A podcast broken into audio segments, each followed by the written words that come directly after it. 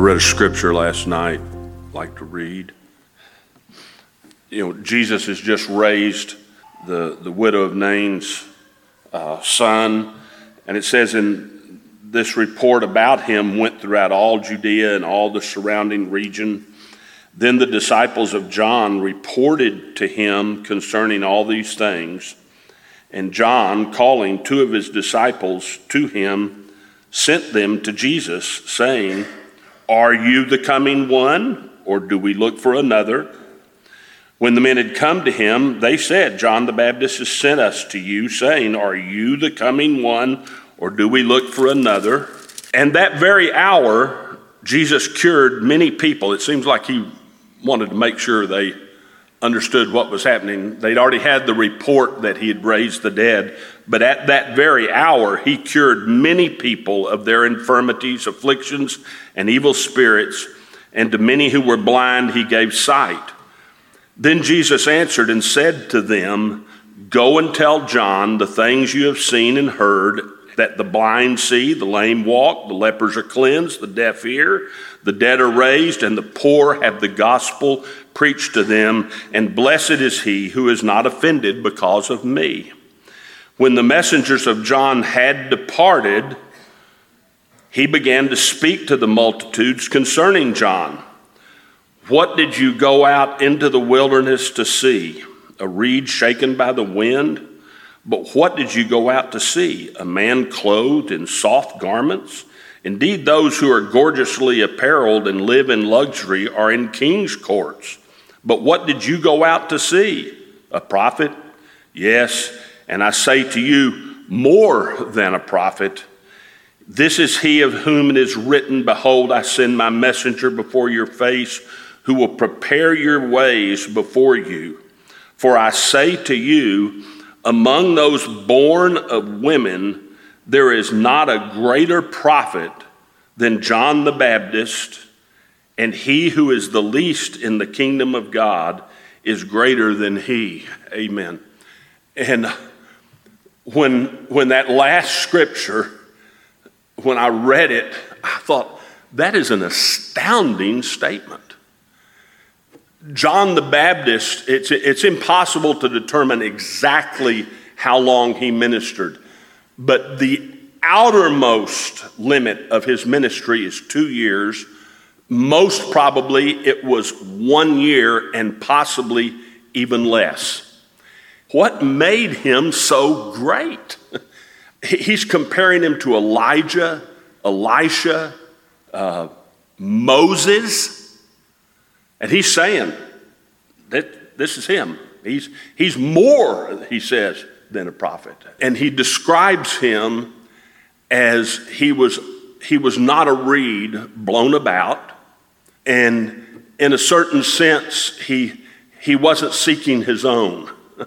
He, he, he wasn't looking for the finery for himself or a nice place to live or something like that.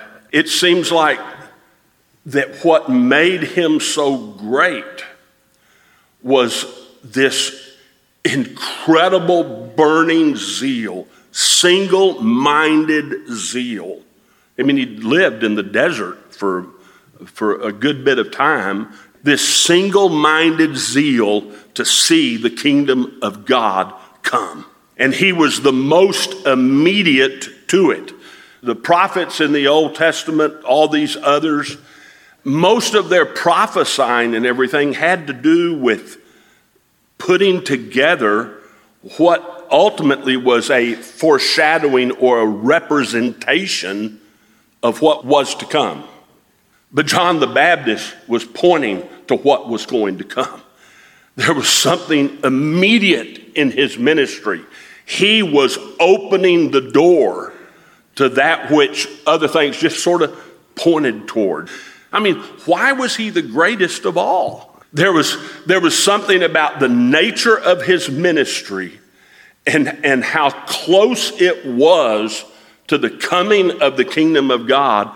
And there was something about his character. Amen. He wasn't blown to and fro, he wasn't seeking his own. there was something burning in him. And it just, we're in the kingdom. And the greatness of John is within reach of all of us. If the conviction is unswervable, if we allow ourselves to be molded by the fivefold ministry into a perfect man, then we're no longer children tossed to and fro by every wind of doctrine.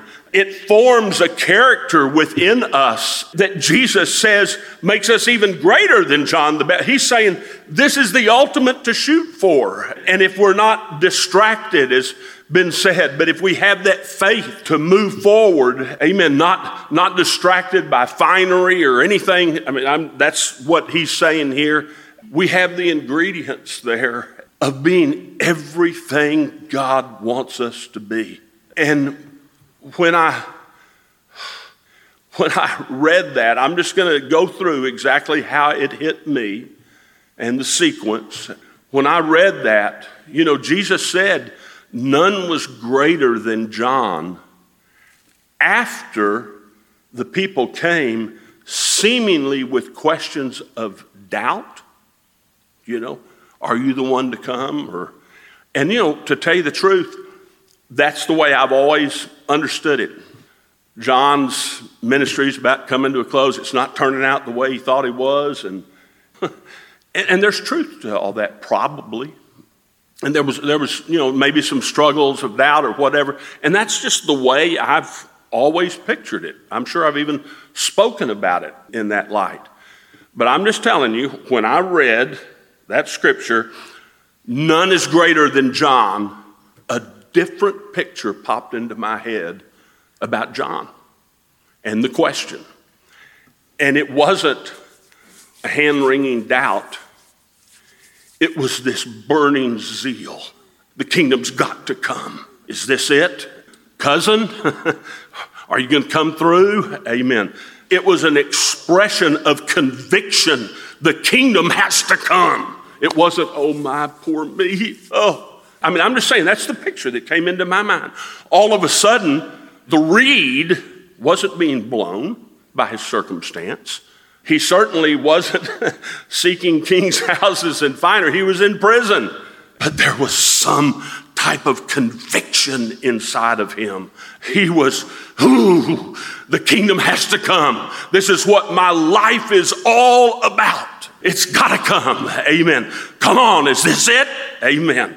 And then, I mean, in, in just having that picture in my mind, I then later on, like 15, 20 minutes later, happened to be reading in the only place that actually describes John in prison, and that's Mark 6. And you know the story. King Herod's got him thrown in prison. Herodias has done this and that, and he doesn't know what's going to happen to him. But it says, uh, For Herod himself had sent and laid hold of John and bound him in prison for the sake of Herodias his brother Philip's wife, for he'd married her. For John had said to Herod, It's not lawful for you to have your brother's wife. I tell you, he, he, he wasn't afraid to speak. Therefore, Herodias held it against him and wanted to kill him, but she could not, for Herod feared John, knowing that he was a just and holy man, and he protected him. Now, here is the only description of John in prison. And when he, Herod, heard him, John, he did many things and heard him gladly.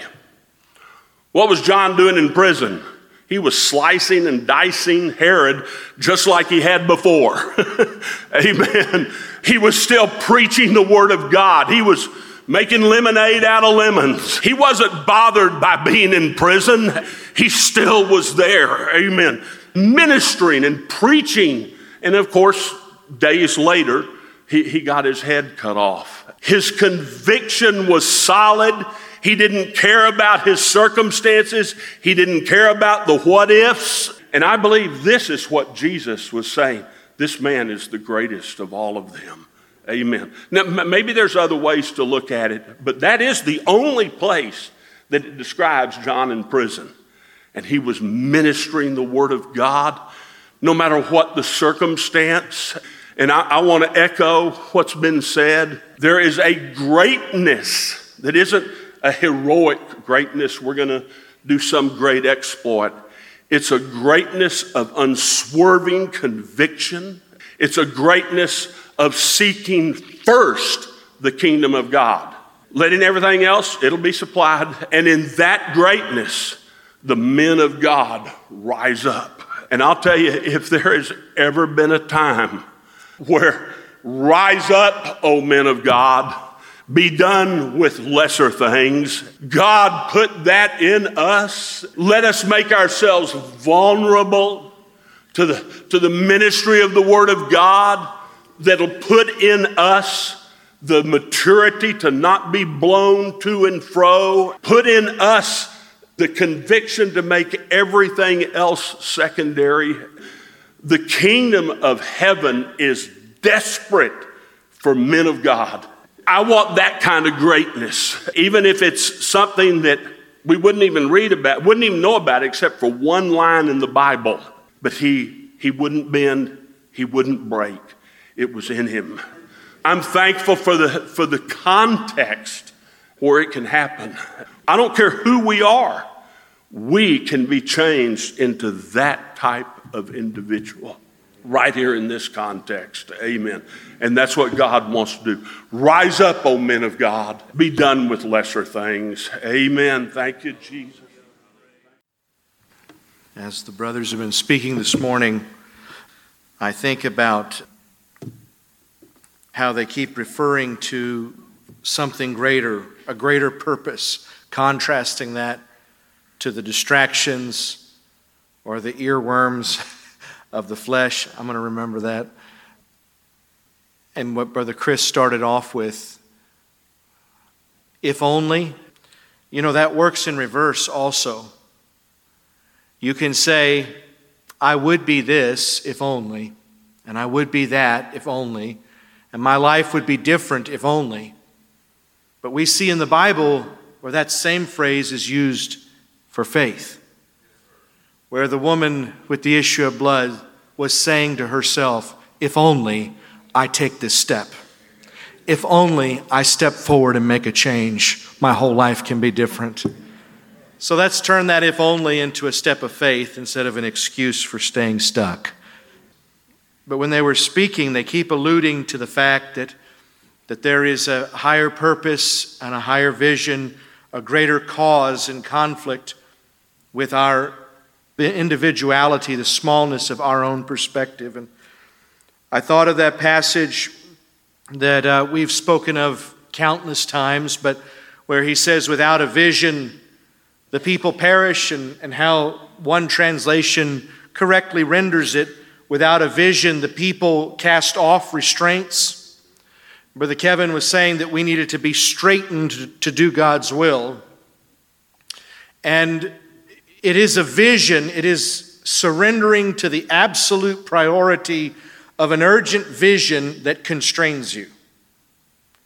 It's what makes you feel like you've got to get something done quickly. It's what makes you feel like you've got to delay the irrelevant because something urgent is at hand. By nature, a vision dictates constraints to your life. If you have committed to make money for yourself. That is a vision that's going to constrain your time. And you're going to say, I'm not fulfilling my vision. And it is the same with the great vision that God has given the church. If we want to find the constraints that are not self made religion, that are not harsh treatment of the body, that are not the appearance of piety without true submission to the cross, we're going to have to see this vision that John saw that constrained his life. You've heard the adage if you don't know where you're going, any road will take you there. If you don't have a purpose, if you don't have a vision, then you don't have constraints. As soon as you accept that something's got to be done and it's got to be done in a certain amount of time, then you feel the constraints coming instantly. And I think that in the broadest sense, what is the vision that God has and would give his church. I don't just mean this church, but I mean his church. I don't mean this local congregation only, but it should be ours and every other church's vision and mission ultimately. What is that vision? I think that in the broadest sense, mankind has been involved in a cosmic conflict between the power of love and life and the power of fear and hatred and death. We have been incorporated into this drama because we were created by one side in this long standing war. And so there is something that we are supposed to fulfill in terms of our glory rendered God. And there is something that we're supposed to fulfill in terms of our receipt of His grace in our own personal lives. But there is something more epic that is supposed to be fulfilled in terms of what we prove about God to God's enemies. And we can see this throughout the story of the Bible. This is the big picture drama. This is the big vision, if you will. Job, the oldest story, the oldest uh, book in the Bible, tells a story about God having this conflict with the devil. And the devil's basic argument is that everybody is controlled by superficial pleasures or fears, pains or pleasures. And the Lord says, No, that's not true, because that's the devil's package, that's the devil's toolbox that he's alluding to there. Skin for skin, control him by pain or pleasure. But the Lord says, No, I still have a horse in the race. I still have a chance that starting with one faithful man, righteousness can spread across the face of this earth. He says, Where have you come from? He asks the devil, roaming across the whole face of the earth. And the Lord says, Well, there's one person, I don't have anyone else like him in all the world, but there's one person who should make you nervous. And his name is Job.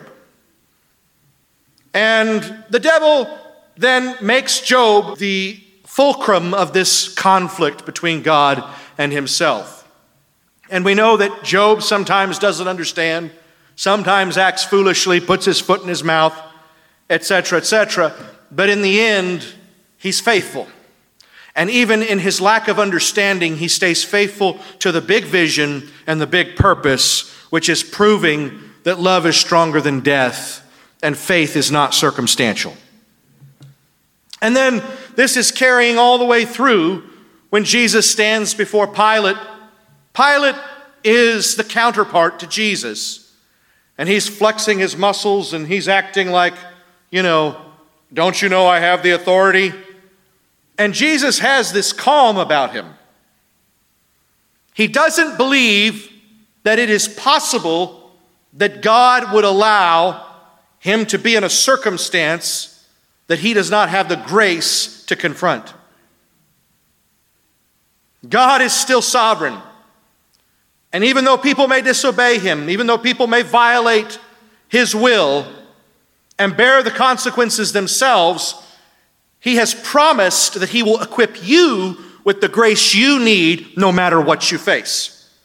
Furthermore, he has promised that he will not let you be buried under something you can't bear.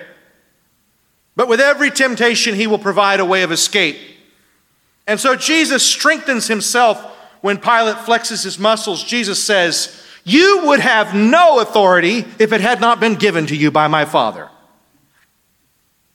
What he's saying is, What you want me to be afraid of, God has allowed. And therefore, God has equipped me for. I am not going to be daunted because you're standing there acting like a big shot. This is part of God's purpose. Does that mean that Pilate was somehow in God's will in his own personal choices? No, not at all. Does it mean that God predestined to send Pilate to hell? No, not at all. But it does mean that Jesus is God's son, and God won't let his son go through something he doesn't have the grace to bear or come out of victoriously. And Jesus reveals his part in this cosmic drama when Pilate asks him, Are you a king then? And he says, You say rightly that I am a king. For this cause I was born and came into the world to bear witness to the truth. And of course, Pilate begins to ask, What is truth? He could have just shut his mouth and he would have seen the truth, heard the truth, experienced the truth, because he was standing there before him. But Jesus says this is the cause of his life to bear witness to the truth. And this is the cause of Paul's life. This is the cause of Job's life. Paul says that he has fought the fight of faith and that he wants to finish the race and receive a crown. He wants to be faithful unto death, as Revelation says, Amen, and receive the crown of life that the Lord has promised to those who love him. Paul says he hadn't finished it yet, but then later he says, I have finished it. I have fought the good fight. I have finished the race. Hallelujah. He did what he was, what he was called to do. He played his part in a drama between the Prince of Darkness and the Prince of Peace. And this is the big picture. And this is important because in Ephesians 3, the Apostle Paul tells us that this is God's purpose behind the church. This is why the church is here. We wouldn't be here if salvation were truly just individualistic.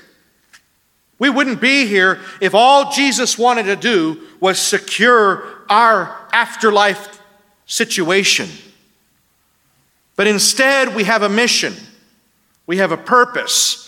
And it's not merely an individualistic purpose, it's a corporate mission, it's a corporate purpose. And somehow, the church is going to rise up and be God's final resounding answer to all the principalities and powers that have fought him for all these years. It's important that Paul tells us that God is going to display his manifold wisdom and his purpose, his eternal purpose, through the church. The manifold wisdom of God might, be, might now be made known through the church to the rulers and the authorities in heavenly places. It's important that he does not say that this is going to be made known to thousands or millions of individuals which of course is also true, but that's not his point. His point is that this is an authority conflict, that this is rulers fighting. These are heavenly authorities at odds. And somehow the church is going to reveal something that ends the conflict. And this is the big picture of what God has called us to. This is in accordance with the eternal purpose which He carried out in Christ our Lord. Well, the eternal purpose that he carried out in Christ our Lord is that the rulers of this world crucified him, but they didn't know he was going to make a public spectacle of them through the cross. And what he's saying is what began at the cross is going to be finished through the church. He says this is in accord. And this is the same Paul who's already celebrated what Jesus did when he made a public spectacle of principalities and powers. But he's saying that battle's not over. There's more at stake. And somehow it's an authority issue, it's a power issue. Therefore, I ask you not to lose heart in my tribulations on your behalf, for they are for your glory. Amen. And we've talked before, but in the broadest sense, the term glory relates to the divine joining with the mortal, joining with the temporal, the human, the fleshly. That's what glorification entails. It's when God comes down and makes his abode with us. For this reason, I bow my knees before the Father, from whom every family in heaven and on earth derives its name, that he would grant you, according to the riches of his glory, to be empowered, to be strengthened with power through his Spirit in the inner man, so that Christ may dwell in your hearts through faith, and you, being rooted and grounded in love, may be able to comprehend with all the saints. Are you going to comprehend this by yourself? Are you going to comprehend this, you and Jesus, in your Bible study in the morning? No, you may be able to comprehend with all the saints what is the breadth and length and height and depth, and to know the love of Christ which surpasses knowledge so we can infer through all of this that somehow the love of fatherhood through the church is going to shut the mouths of the lions, is going to confound the principalities and powers when they see that the greatest power in the world is not brute force, is not fear, is not hatred, it's the love of the Father from whom the whole family derives its name. Now, to him who is able to do far more abundantly beyond all that we ask or think, according to the power that works in us. To him be glory in the church and in Christ Jesus to all generations. You know, it's forever and ever, but it literally means world without end. Hmm. Is this world going to end? This world and all the works of it, Peter says, is going to melt with a fervent heat. So, what does he mean when he says God is going to reveal a new glory? God is going to reveal something that surpasses everything we ask, think, or imagine. God is going to display glory through the church, and that this is going to be world without end? What is he talking about? We're told over and over that his kingdom is everlasting. Daniel says, and his kingdom shall have no end. So, what he's talking about here is the kingdom of heaven taking up residency in the world through the church. And there's going to be a continuous kingdom, there's going to be a continuous world in this new culture of the body of Christ. Do you see it? A world without end? That's powerful. To him be glory in the church in Christ Jesus to all generations, forever and ever, world without end. Amen. And then the next words he says, therefore, for this, for this purpose. And what does he begin to teach in chapter 4? Paul doesn't feel that the church has realized its full purpose. And it's not just about individualistic salvation and transformation and blessing, etc., etc. That's an, a beautiful part of it. but that's not the main thing here.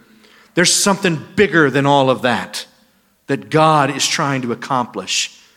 And it's this glory, it's this love of the Father. It's something that we cannot ask, think, or imagine, but that is supposed to be working in us. You know, this idea, I've told you that glory in the broadest sense refers to God's, the divine presence, the divine, the divine power coming together with the flesh. When Jesus lost all the limitations of his mortal existence and assumed all the powers and rights of his divine existence, we call it he was what? Glorified. And when Moses changes so that his natural face begins to radiate with spirituality, we call it the glory of his face, the glory of his countenance. And when Jesus prays in John 17, he asks that the Father would love us with the exact same love that he loved Jesus and that he would give us the same glory. Meaning that God wants to incarnate himself in a people even as he incarnated himself in the man Christ Jesus. And the man Christ Jesus, he had all of God's Spirit in bodily form without measure, no limitation on it. and we all only have a measure. But together, we're supposed to have the fullness of what would represent the sonship of God through the church. Let's look at this. Let's look at how God has intended that His glory, His presence, take up residency in the earth. First, when, when Solomon builds the temple in 1 Kings 8, recorded in 1 Kings 8, he, he's just finished the temple, and what does he say?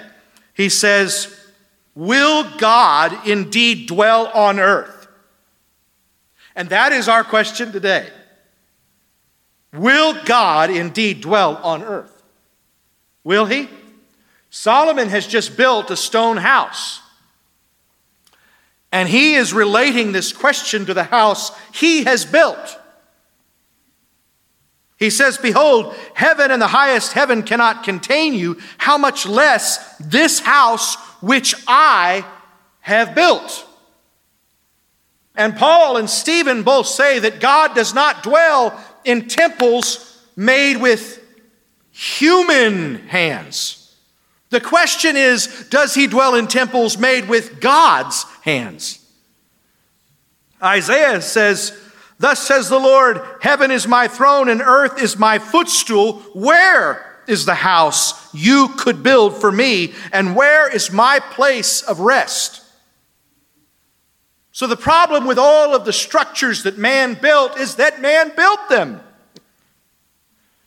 But God's design has always been to rectify the rift in the Garden of Eden, where man once walked with God in the Spirit, and then there was a divorce, and man was sent out of the garden, out of this communion with the Most High. And he wants to rectify that. And he says it's the problem with all of the prior structures is that they are built with human hands. But is there a structure, in a manner of speaking, that God would dwell in upon the earth? The first indication of this is in John, where he says, In the beginning was the Word, and the Word was with God, and the Word became flesh and dwelt. What does that word, what does that literally mean there? pitched his tabernacle among us. Well, the first house of worship that was made for the children of Israel was called the, the tabernacle. So he's saying, John is saying, in the beginning was the Word, the creative force of God. And the Word was with God. And the Word, in fact, was God.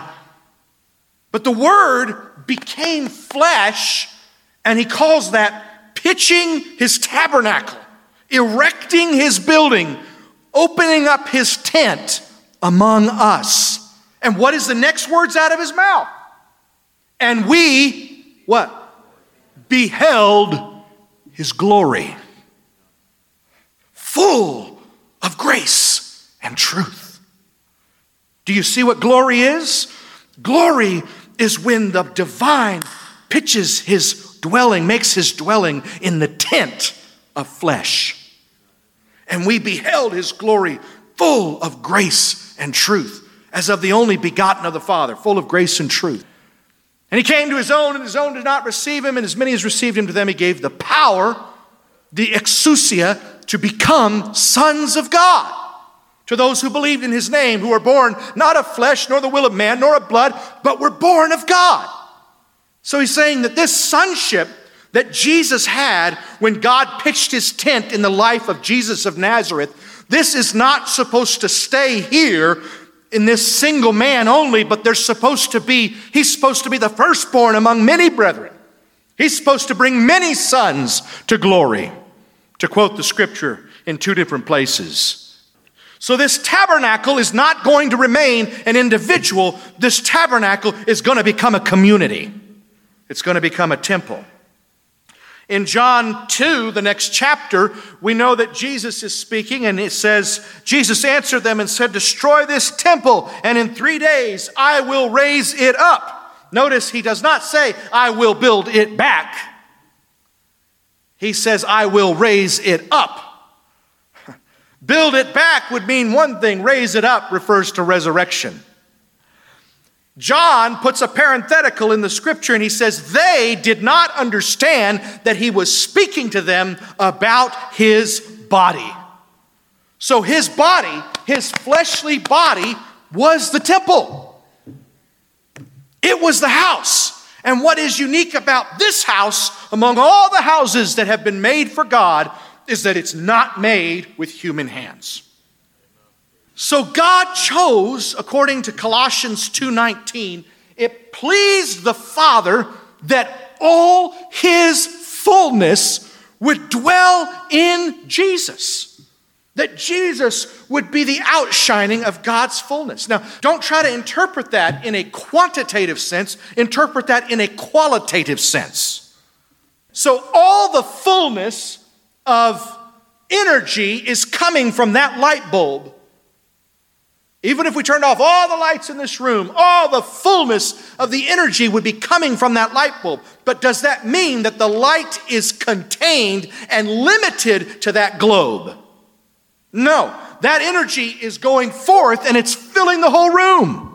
It's reflecting off of surfaces. It's shining in our eyes if we looked at it like I just did. It's everywhere. And so when we talk about the Father's fullness dwelling in Jesus, the ignorant will say, So does that mean the Father wasn't in heaven?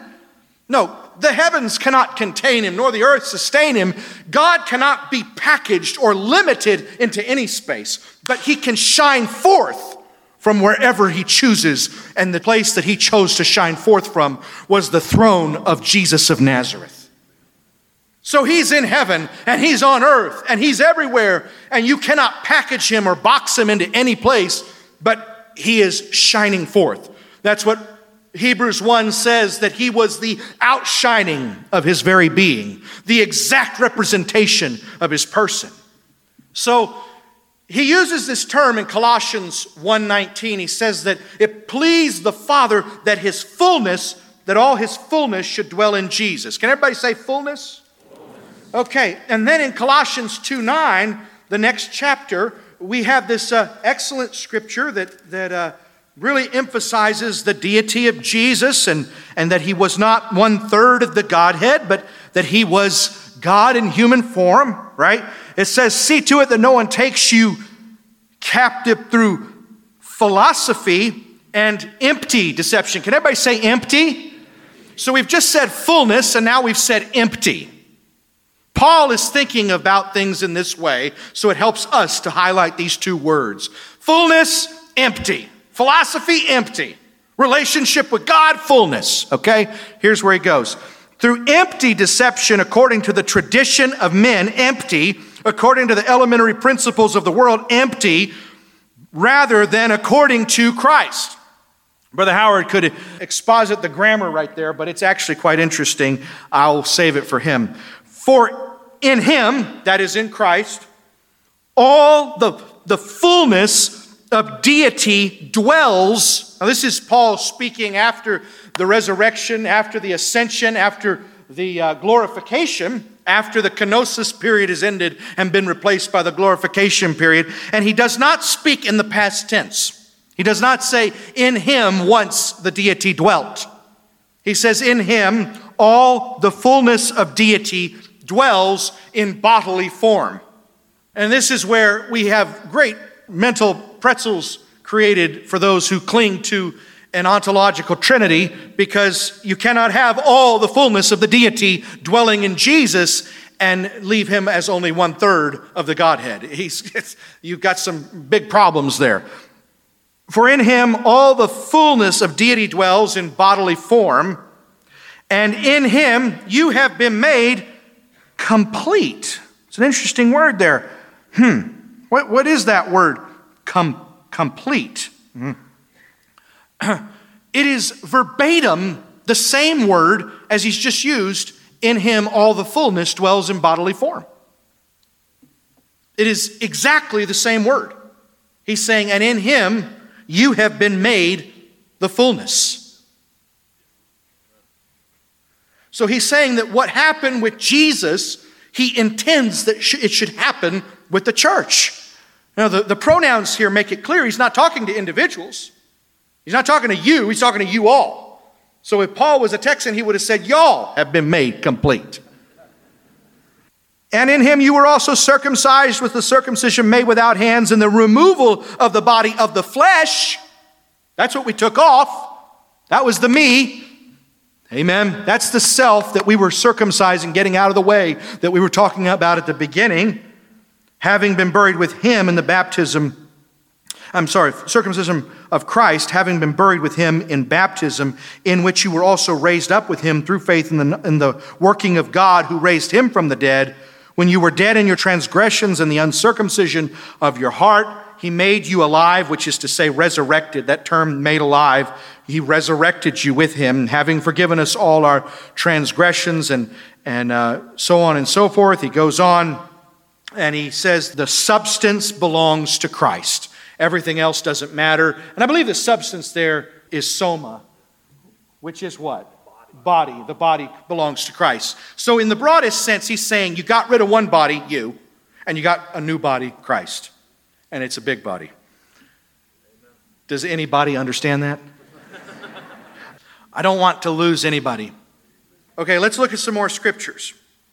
In Colossians 2, verse 19 through 22, we are told, So then, you all, y'all, are no longer strangers and aliens but you are fellow citizens with the saints and are of God's household, having been built on the foundation of the apostles and prophets, Jesus himself being the cornerstone, in whom the whole building being fitted together is growing into a holy temple in the Lord, in whom you also are being built together into a dwelling of God in the Spirit.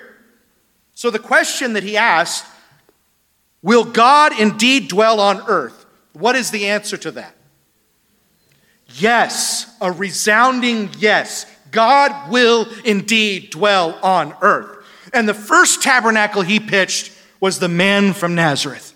But the ultimate tabernacle he intends to pitch is the church, which we call the body of Christ. Of course, Peter says the same thing. You also, as living stones, are being built together as a spiritual house to offer up spiritual sacrifices. 1 Corinthians 3 says the same thing. You all are a temple of God, and the Spirit of God dwells in you all. If any man destroys the temple of God, God will destroy him. And this raises a question Is Paul just shooting his mouth when he says that? It's like if, if I said, If any man destroys the sun, God will destroy him. Would that be a meaningful statement? If I said to one of my kids, if you destroy the moon, I'm going to spank you, would that be a meaningful statement? Why would that not be a meaningful statement? Because they can't destroy the moon. But when Paul says, if any man destroys the temple of God, and he's just said this is the corporate people of God, what is he suggesting? That it is fragile, that you can destroy it, that we can come short of having this as it was intended a temple from God. So he just says, You are the temple of God, and the Spirit of God dwells in you all. And if anyone destroys this temple, God will destroy him. People think that's talking about personal. It's not, it's talking about corporate. And so, how would we destroy it? Well, the whole story in Corinthians is against what?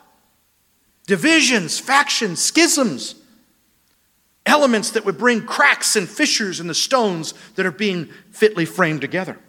So it's possible for us to have the elements of the temple, but have it in a destroyed state.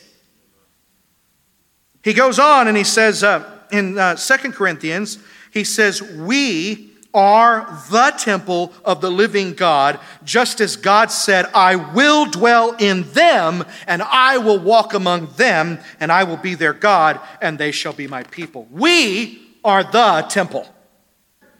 There's a sense in which we are individually temples, but the broadest sense and the most consistent sense is that we are the temple. We are components of one temple. In the passage from John that I was reading, in the beginning was the Word. It says, Of His fullness we have all received, and grace upon grace. I've already mentioned that. What is that fullness? That is the ability for the Spirit of God to come into the tabernacle of flesh. In Ephesians 1, he says, He put all things into subjection under his feet and gave him as head over all things to the church, which is his body, the fullness of him who fills all in all. So, what are we saying?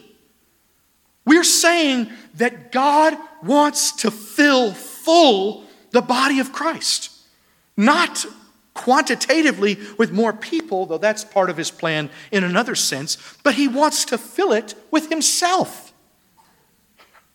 It says that his body is the fullness of him who fills all in all. Then Ephesians 3, we're back to where we begin. That we would comprehend with the saints, right?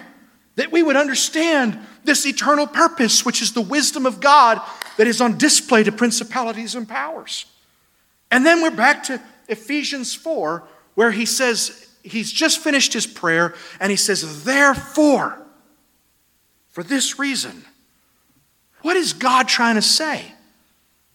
You see, here, here's the problem there's no universe where you and I can fulfill our mission on earth, our purpose alone. That is a complete misnomer. And there's not even a way that you can fulfill it alone while supported by the body. The only way you're going to fulfill or fill full your mission is by becoming part of the body of Christ.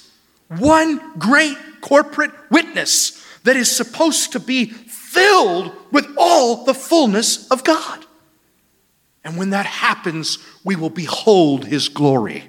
And the prayer of John 17 will be fulfilled that we would be loved as he was loved and that he would give us the same glory.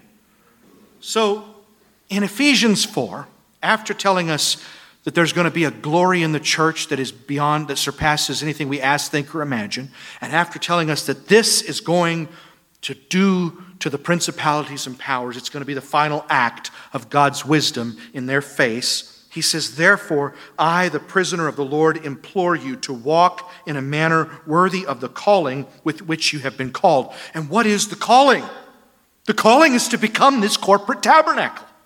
The calling is to become this place where the glory of God rests. We know what happened when Moses built the tabernacle according to pattern. What happened? The glory of God filled it. And this is a type and shadow of what is going to happen in the church.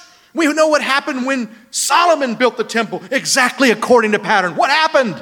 The glory of God filled it. And when Jesus came as God's made temple, as the God made temple, the glory of God filled him and rested upon him. And he lived a life in glory and was glorified in his return. But that is supposed to happen now, not individualistically, but corporately as the people of God. So that's his prayer, and he says, Therefore, I pray that you would walk worthy of the calling, which is the, this calling of this corporate glory, with all humility, gentleness, and patience, showing tolerance for one another in love, being diligent to preserve the unity of the Spirit and the bonds of peace. There is one Lord, one faith, one baptism, one God and Father of all. He goes through all of this and he says, But to each one of us, and I've shared some of this with you before, but you got to hear it again. He says, Walk worthy of the calling, keep the right attitude. But then he introduces this word. He says, But, but, there's this problem there's something playing havoc with this calling, but to each one of us is given a measure of Christ's gift. We didn't get the Holy Spirit without measure. We got it with measure. We got the first picking. We got the first fruits. We were given it an apportionment of Christ's gift. And so he talks about that, and then he says he solves that problem. He says, Therefore it says, when he ascended on high, he gave gifts unto men. And then he enumerates what those gifts are in verse 11, but he also does it in 1 Corinthians 12. So, what I'm saying is that we have a mission, and the mission is to become the tabernacle of God's glory. But there's a problem.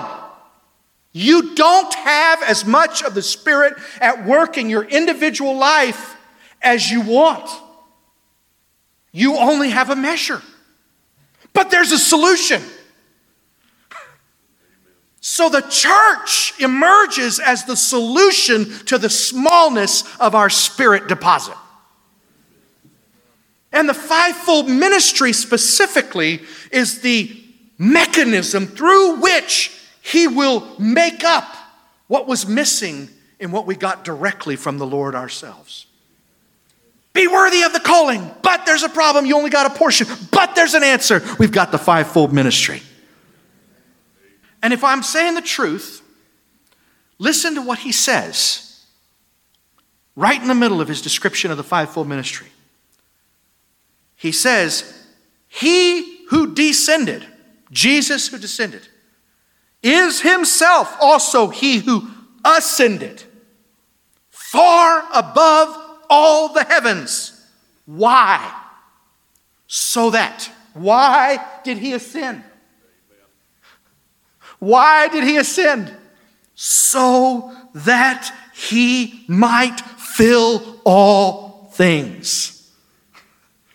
The purpose of his departure was to release the Spirit that would fill all things.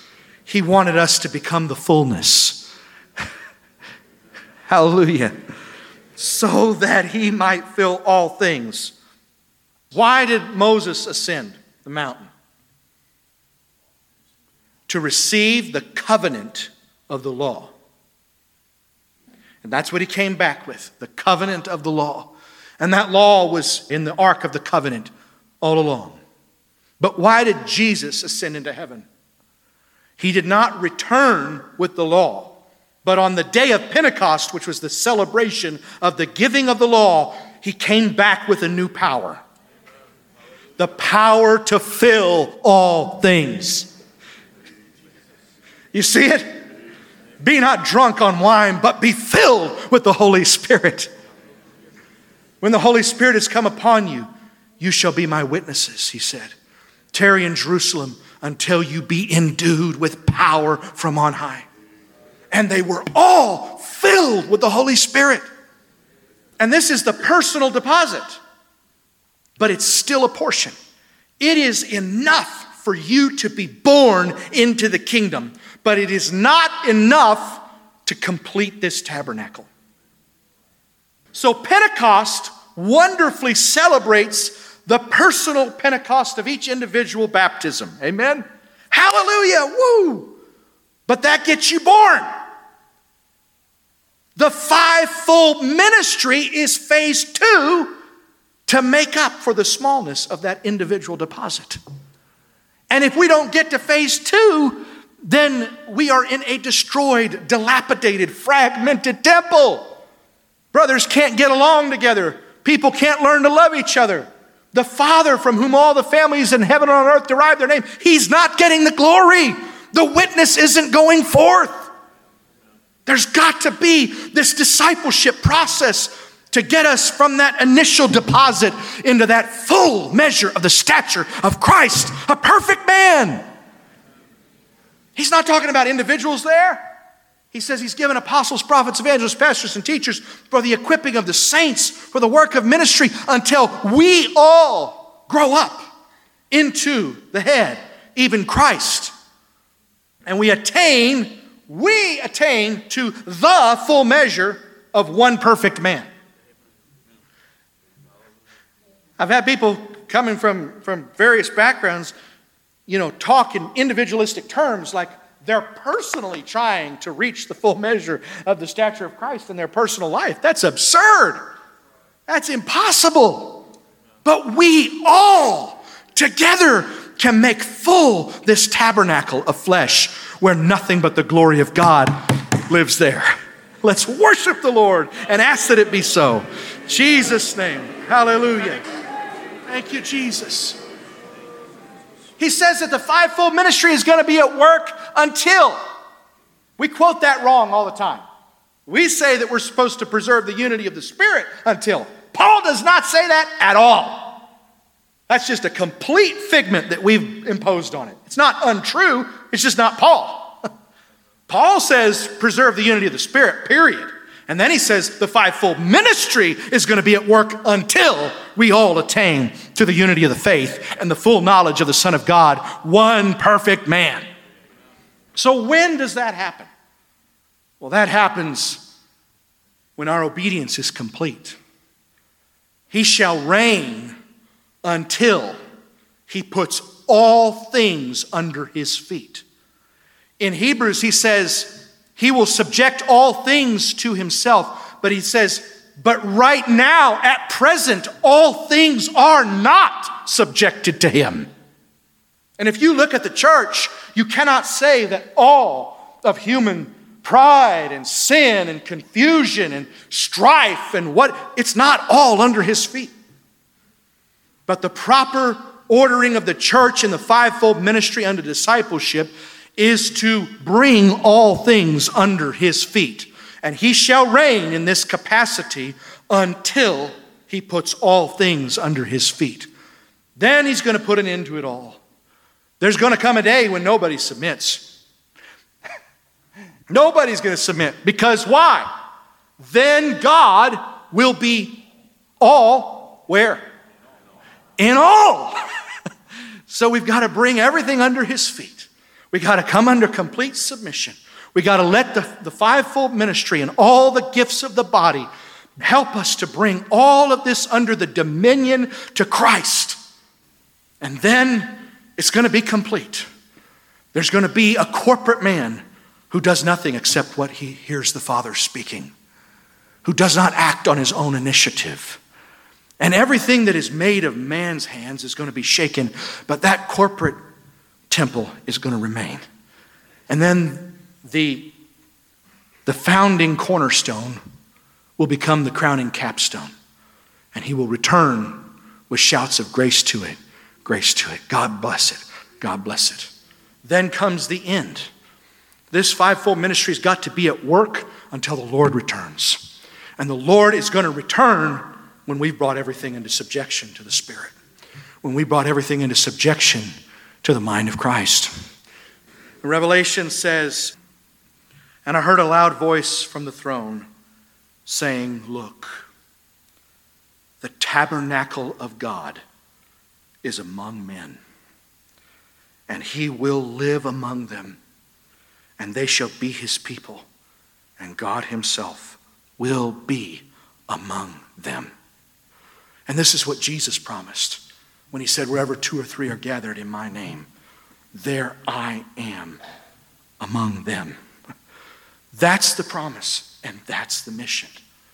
The promise is that we would let this special kind of authority of the fatherhood of God overcome and prove more glorious than all the counterfeit systems of the world.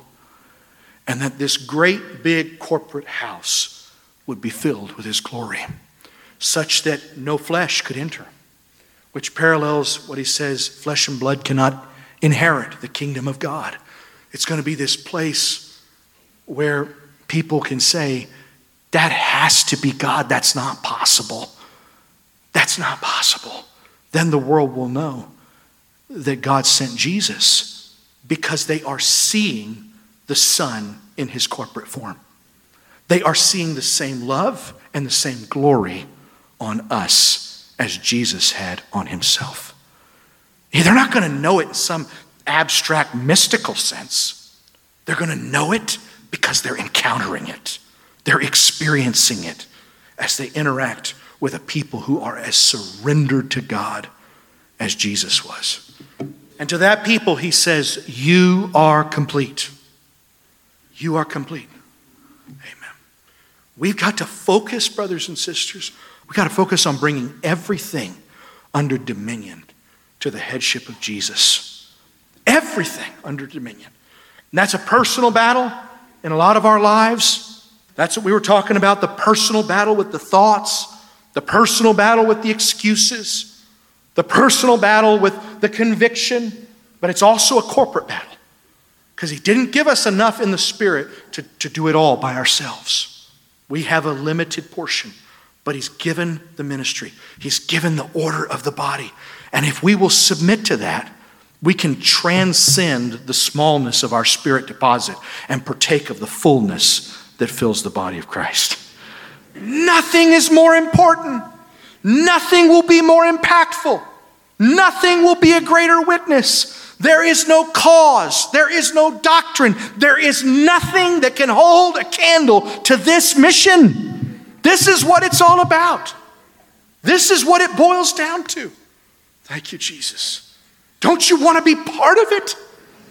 Amen. It's not about us, it's not about me. It's something so much bigger. Amen. We've all got to do our parts in this temple. We've got to, we got to give according to the measure of Christ's gift.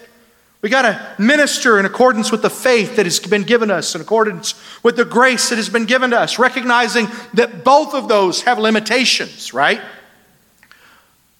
And it's in giving to others that they're going to receive, and it's in receiving from them that we're going to receive. We're not, we're not, we're not able to do this by ourselves. We're going to give them, we're part of what they get, and they're part of what we get. We got to have each other. Amen? We got to get out of this place of immaturity. People talk about the fivefold ministry like it's some risky scheme that's scary and untested. But Paul said the fivefold ministry was going to stop the risky schemes where people were tossed to and fro and carried about by every wind of doctrine. That's what's supposed to end it. And when that's happening, it's evidence that the fivefold ministry is not at work.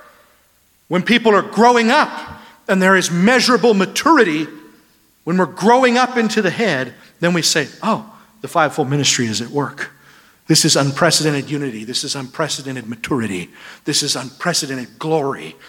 God, we're doing it. We're getting somewhere. We're on track. But let's keep going all the way.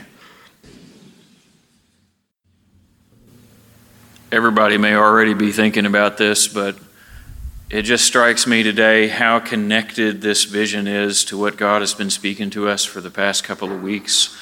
And beyond that, about not just coming out of Egypt and then dying in the wilderness, but coming into our son placing, into our adoption, where we find our place in the Father's house. You know, just all the words that have been coming to us. I just keep thinking of it here today that God help us not to give up on the process because He's building a house where glory is going to come. Glory is already coming but it's going to be manifested in greater and greater levels. And He's called us to be a part of us. Therefore, don't lose heart when the Lord disciplines us, when He speaks to us, when He gets out the hammer and chisel to fashion those spiritual stones to find their place in the spiritual house. This is what it's all for, you know. And uh, when we were uh, we were singing that about not by might, not by power. I think it's in the same passage there in in Zechariah I think is where it is, where it says that they rejoiced to see the plumb line in the hand of Zerubbabel. They were going back to rebuild the temple as the place of his name. And, and just the whole, the whole thing that happened there in the wilderness, you know, and Deuteronomy 12, where he says, You shall no longer do what you're all doing here today, each of you as he sees fit in his own eyes. But when you come into the land, you shall go to the place that I have chosen to put my name. You know, and the promise is that the foreigners are going to come, everybody's going to come, they're all going to come to the Lord's mountain. Amen. And you just feel like that this is God's vision for his people. There's so many people in the broader church world today who are just doing their own thing in their own way. And it's not manifesting the glory that God is speaking to us about today. And let me just read you one, one passage that I read before the meeting. This is in Hebrews 3. Moses indeed was faithful in all his house as a servant for a testimony of those things which would be spoken afterward, but Christ as a son over his own house, whose house we are, if. Here's one of those positive if onlys, whose house we are if we hold fast the confidence and the rejoicing of the hope firm to the end. Can we come all the way through rejoicing to see the plumb line in the hand of Zerubbabel? God, I want to be part of your house. Amen. There's apparently a requirement here that we've got to hold fast our confidence. That means our faith. A couple lines down, he says, hold fast our commitment. Amen. And we've got to continue rejoicing. I know that sounds like a burden, but that's apparently a condition for becoming the house of God. That we hold fast the attitude that rejoices when we see that plumb line in his hand. We're going to be his house, firm to the end. Thank you, Jesus.